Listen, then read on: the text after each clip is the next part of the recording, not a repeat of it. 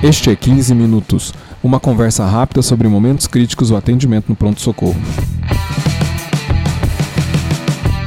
Este é o podcast do curso de Medicina de Emergência do Hospital das Clínicas da Faculdade de Medicina da USP. Sou o Dr. Júlio Marchini e hoje está comigo o Dr. Patrick Áureo. Tudo bem, Patrick? Tudo bem, Júlio. Então, nesse episódio, nós vamos pular direto para um caso clínico. Tá? É, então, é, você é chamado para avaliar um paciente na observação do pronto-socorro. Trata-se de um senhor de 73 anos com insuficiência respiratória. Ele acabara de receber um concentrado de hemácias e começou a ter dispneia. Então, para contextualizar, ele estava internado para tratamento de uma pneumonia e tem como antecedentes hipertensão e diabetes. E, só para complementar, ele já tinha uma investigação para HDA negativa. Tá? No exame físico, ele tem é, uma temperatura de 36,8 graus Celsius, PA de 184 por 72, frequência cardíaca de 114 e frequência respiratória de 24 inspirações por minuto. É, a saturação periférica de oxigênio de 86% em ar ambiente e ele tem estertores até terço médio de campos pulmonares, é, pressão venosa jugular ela é estimada é, de 8 centímetros com o paciente posicionado a 45 graus é, do decúbito. E, exame cardíaco mostra taquicardia, mas não há sopros. Tem um discreto edema é, de tornozelo bilateral. Exames é, complementares dele é, tem uma hemoglobina de 7, é, de 6,8, desculpa, antes da transfusão é, bilirrubina total de 1,2, creatinina 2,8, desidrogenase lática de 90 e uma urina rotina negativa para sangue. Muito bem. E aí, o que, que a gente faz com esse caso? Acho, Julia, é, acho que a primeira, a primeira coisa que você pensa quando você, você é chamado assim, no pronto-socorro para avaliar um paciente que está tratando por uma pneumonia que piorou do padrão respiratório é que o cara piorou da pneumonia, né? Desenvolveu um síndrome de desconforto agudo, respiratório agudo, ou tem alguma complicação do quadro pneumônico ou evoluiu com embolia pulmonar. Embolia pulmonar nunca está distante aí no nosso pensamento, né? Isso. É só que quando você vai pegar na história, foi imediatamente depois de uma transfusão de um concentrado de hemácias. Tem uma relação e... temporal, exato.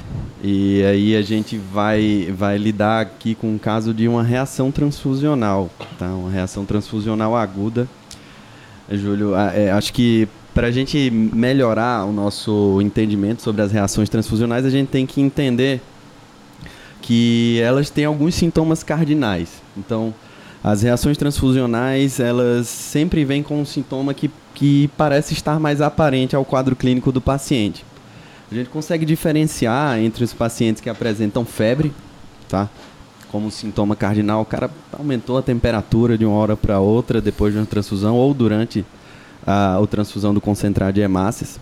Ou o paciente evoluiu com disfunção respiratória, com insuficiência respiratória, uma dispneia.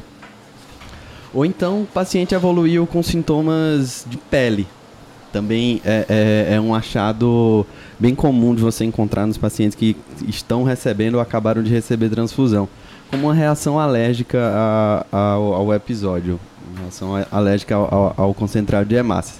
E aí, no, no, o que é interessante nesse, né, no exame físico desse paciente, que a gente exclui esses outros diagnósticos, ele mostrou sinais clínicos óbvios de congestão. O paciente evoluiu então, com então, então só para eu, só eu ajudar o, o pessoal, então são basicamente três síndromes que você procura aí pós-transfusional: a reação febril, sintomas alérgicos e sintomas respiratórios. Isso aí. Você sempre tem que, que ver um desses sintomas aí como o que é carro-chefe do quadro clínico do paciente. Sempre vai ser o, o, o, o sintoma principal ou o sinal no exame físico principal que você vai conseguir achar. E aí, é, quando eu tenho uma, uma dispneia no paciente, e eu, eu tenho que diferenciar alguns sintomas que são possíveis nesse caso. O cara pode estar tá evoluindo com anafilaxia, que pelo exame físico dele não parece ser, né? A anafilaxia a gente tem como critério obrigatório as lesões de pele, lesões urticariformes na grande maioria das vezes. A gente pode pensar que o paciente evoluiu com um quadro séptico, é, secundário à, à, à hemotransfusão do paciente, porque possivelmente a bolsa estaria infectada e o cara evoluiu com, com antispneia, hipotensão e, e outros sintomas a, a, a, mais, mas não parece ser porque o quadro não tinha febre, que é característico na sepsis relacionada à transfusão. Outro diagnóstico possível aí, Júlio, que é o, o grande vilão da, das reações transfusionais, é a trale, que é a lesão pulmonar induzida pela transfusão. É, a gente tem que. É uma, é uma reação rara, né? É um edema pulmonar não cardiogênico. Então, o paciente não vai evoluir com esses sintomas de congestão. E por último, a gente tem o, o carro-chefe da, das reações transfusionais, a reação transfusional mais comum, que é a congestão sistêmica induzida pela transfusão. Cada vez mais, os pacientes com insuficiência renal, insuficiência cardíaca, é, doenças cardiopulmonares é, crônicas vêm recebendo transfusões. E esses pacientes, quando recebem o volume e na velocidade que a gente costuma dar as hemotransfusões, eles terminam evoluindo com, com a congestão pulmonar. É tipo uma sobrecarga circulatória mesmo. É... Mas de qualquer forma, esse paciente mostrava sinais no exame físico de que ele tinha congestão. Ele tinha uma turgência jugular, ele tinha um edema de membros inferiores. Bem discreto ele... e tinha congestão é. pulmonar, tinha estertores. Tinha hipertensão pulmonar, estertores crepitantes também na ausculta pulmonar e taquicardia. É, foi feito um eletro dele nessa ocasião também que mostrava taquicardia sinusal. E exame por exame que eles solicitaram, a gente consegue diferenciar algumas outras causas que seriam possíveis. Esses exames foram pedidos em caráter de point of care, que a gente também tem aqui no nosso pronto-socorro. A hemoglobina pré-transfusional era de 6,8. A hemoglobina pós-transfusional era de 7,7. Quando a gente tem uma hemólise, Júlio, é, secundária à transfusão, é, apesar é, o sintoma principal é febre mesmo que o, que o paciente vai ter, uma dor lombar, uma urina escurecida, mas você tem que ou sua HB fica menor do que pré-transfusional ou ela não rende. A gente sabe que um concentrado de hemácia aumenta em 1 a 1,5 de HB. Nesse aí ela aumentou. Dependendo do peso do paciente, né? Isso. Esse aí ele aumentou quase um, então foi. foi Parece que é efetivo. o esperado. É, é, é, o esperado. Já quando foi dosada a bilirrubina, para exclusão de hemólise também, você tinha que uma bilirrubina total normal. Uma bilirrubina total de 1,2. Hum. Certo? E como também outras reações transfusionais, como a, a, as hemólises e a trale, os pacientes costumam evoluir com disfunção renal aguda. É, a creatinina de base dele era 2,7 e a creatinina de agora era 2,8. Então não teve disfunção renal aguda. Como também o DHL como marcador de hemólise e, e também sobe nos pacientes com lesão pulmonar induzida pela, pela transfusão, não subiu, tá 90. Na urianálise, na, na, no, no sumário de urina, na urina tipo 1, a gente não tem nenhuma alteração, que seria esperado no, num quadro de hemólise também. Então fica como esse diagnóstico. Então acho que razoavelmente dá para a gente excluir é, reação hemolítica. Isso. Né, os seus vários tipos. Dá para excluir a anafilaxia por não, pelo paciente não ter apresentado nenhuma lesão de pele. E, e também acho que não tem nada aqui no relato dele dele tá é, tendo estridor, né? É, edema de via aérea, angioedema, Sim, não tem nada na face. Não né? nada disso que, que seja é, e outro, outra, né? outra manifestação de anafilaxia que ele também não tem é, uma, é, um, é um choque circulatório, né? Ele está ele tá até hipertenso nesse momento. É verdade. E aí, Júlio, a gente fica como, como ataco mesmo, que a, é, é, ataco é que a, a congestão sistêmica induzida, a sobrecarga circulatória. Como é que a gente vai tratar esse paciente, Júlia? É como se a gente tratasse um paciente edema agudo de pulmão que chega para a gente. A gente tem que vasodilatar esse paciente de alguma forma tem que dar diurético terapia agressiva inicialmente, 1 a 1,5 miligrama de diurético de alça, preferência furosemida, e fazer VNI. O que a gente vê nesses pacientes que fazem congestão pulmonar induzida pela transfusão é que os pacientes melhoram, melhoram rapidamente. Júlio. Até assim, até, não é tão fácil assim você diferenciar o diagnóstico de trale da lesão pulmonar, do edema pulmonar não cardiogênico, desse edema pulmonar cardiogênico, tem até alguns exames que você pode pedir, como o BNP, por exemplo. No Trali não vai subir, na TACO o BNP vai subir agudamente. É, outra forma da gente conseguir diferenciar é quando a gente dá esse suporte inicial de VNI, de, terapia, eh, de ventilação não invasiva, diurético terapia. A boa resposta. Melhora. A boa resposta é o taco e não a tralha. É o taco e não a tralha. A tralha só costuma melhorar depois de 24 a 96 horas. É, Muito bem, nesse caso então, não, nesse caso então, é, o paciente já tinha terminado de receber a transfusão. Se ele tivesse na metade, a gente já interrompe a transfusão. Isso, isso. E não volta. Isso, eu esqueci de fazer essa, é, é, é, essa, essa observação que, que deve acontecer sempre que o paciente está recebendo alguma transfusão no momento em que ele está recebendo transfusão. Nesse caso aí foi depois da transfusão, não tinha como a gente parar. Mas no momento que o paciente está recebendo a transfusão, qualquer alteração de sinal vital deve ser é, entendida ou diagnosticada como uma reação transfusional. Você deve desconectar o equipo, salinizar a via do paciente e, dependendo dos sintomas que o paciente apresentar, você vai é, pegar amostras laboratoriais desse paciente, análise de sangue, amostra e, e devolver a, boca de, a bolsa de sangue para o laboratório e comunicar ao laboratório que aconteceu uma reação transfusional. Isso é super importante também, tem que notificar, né? Temos que notificar porque, assim, a gente sabe que 70% das reações transfusionais são, são secundárias a, a erro humano. Ou seja, os pacientes... É, é, paciente recebeu bolsa que não era para ele, ou você Troca testou, de identificação. Você testou a bolsa em paciente que que, que não era o mesmo paciente que recebeu a bolsa. Geralmente acontece dessa forma aí.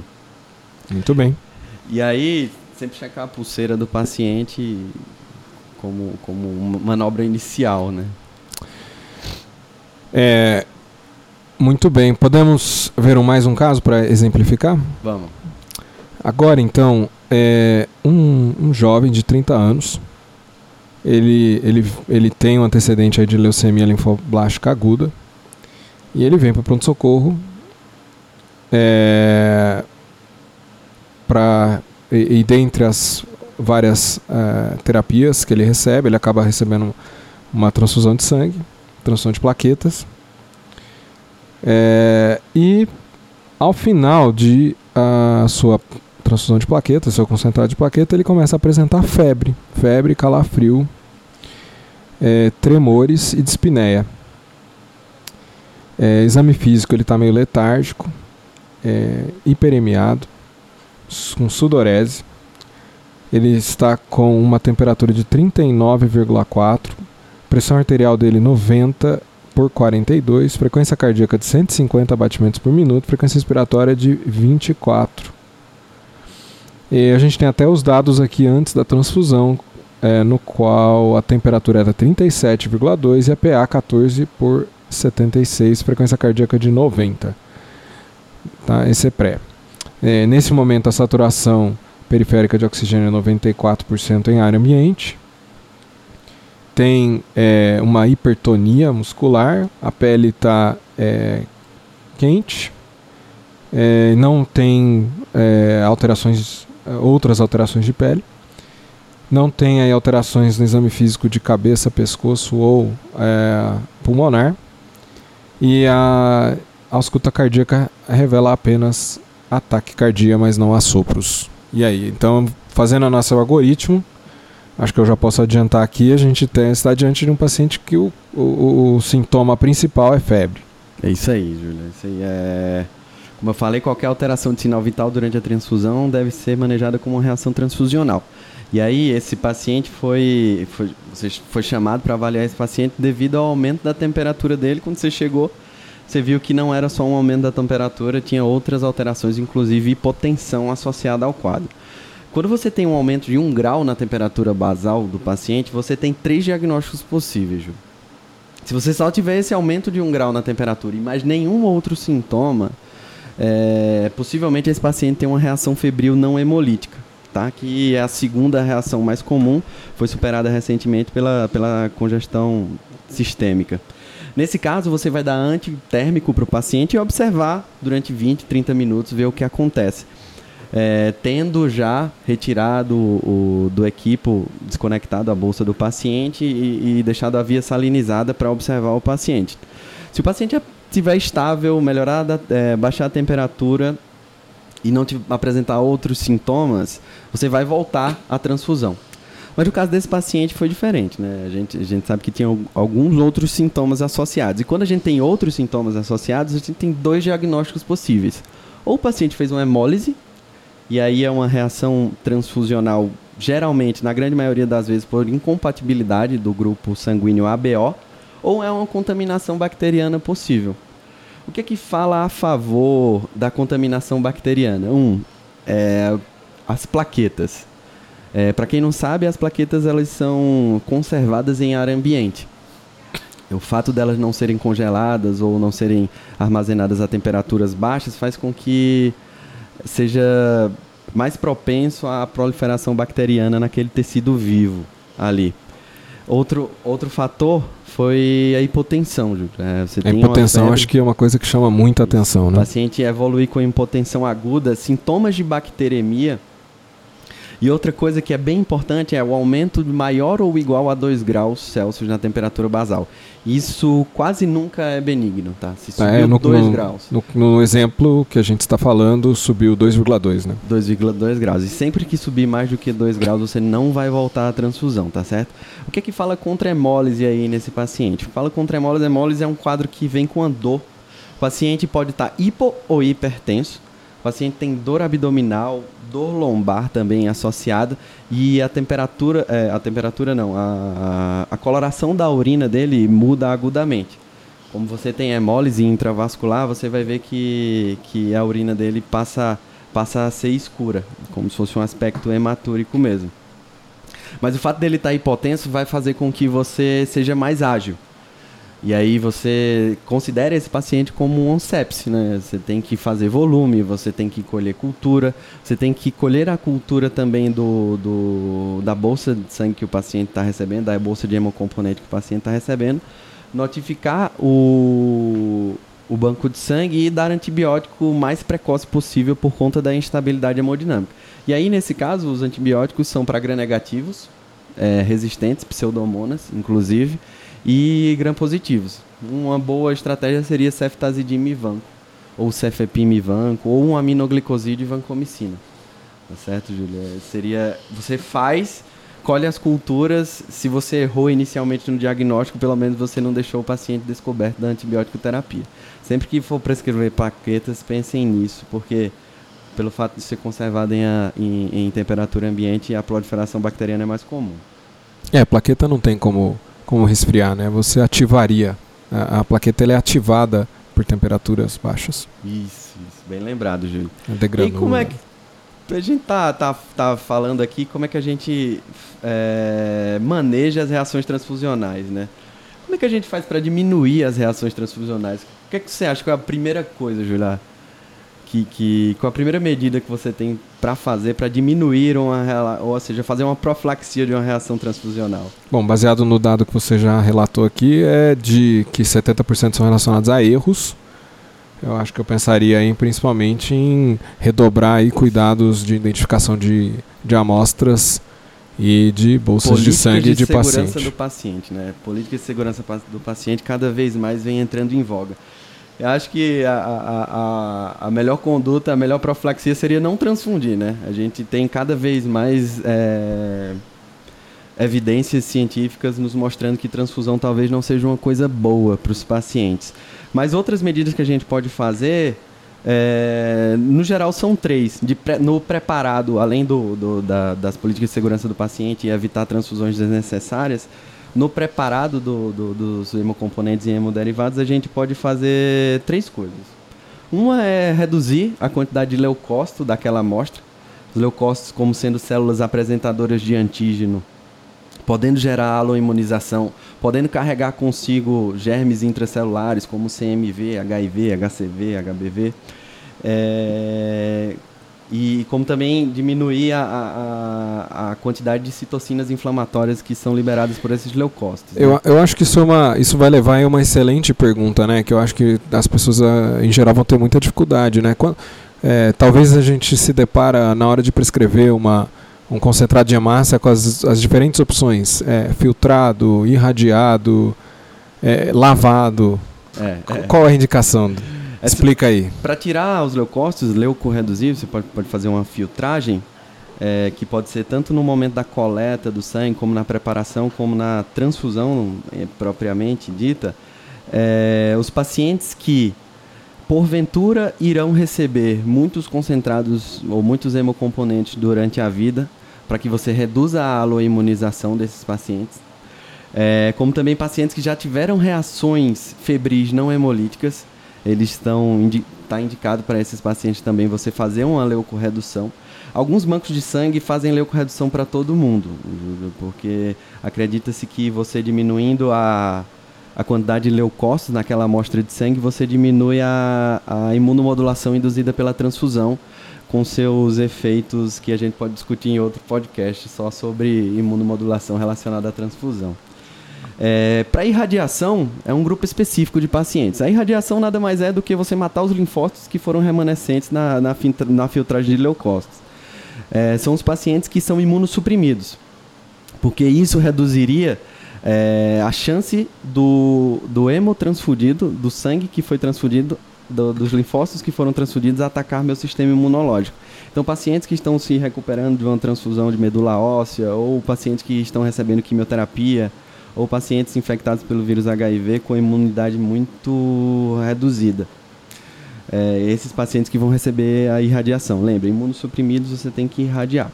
E para lavar, são os pacientes que têm, ou os pacientes que têm deficiência de GA conhecida, aqueles pacientes que têm imunodeficiência comum variável com deficiência de GA, porque eles podem ter anticorpos anti-GA. Lavar nada mais é do que tirar as proteínas daquele, daquele homocomponente.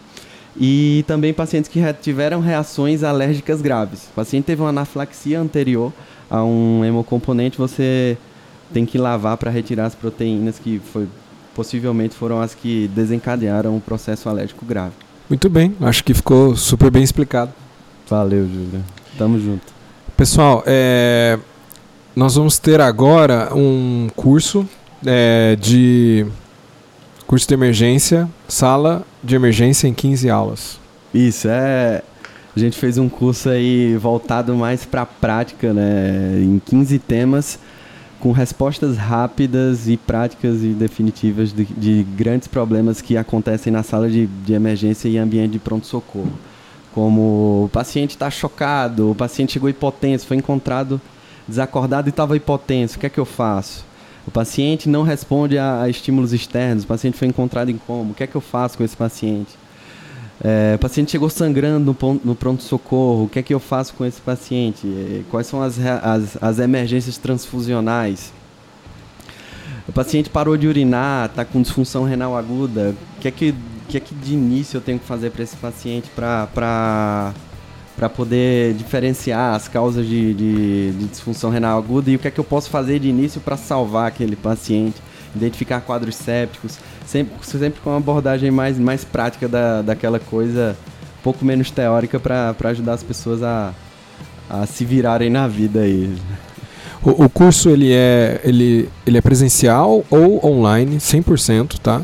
Vai acontecer dia 10 e 11 de novembro. Você pode entrar no site da Manoli, clicar em cursos, medicina de emergência, e aí lá vai estar o link para o segundo curso de sala de emergência em 15 aulas. É, foi sucesso ano passado, hoje a gente, é, esse ano a gente mudou um pouco a abordagem, fez uma abordagem mais prática, e tomara que seja também, e aguardamos vocês.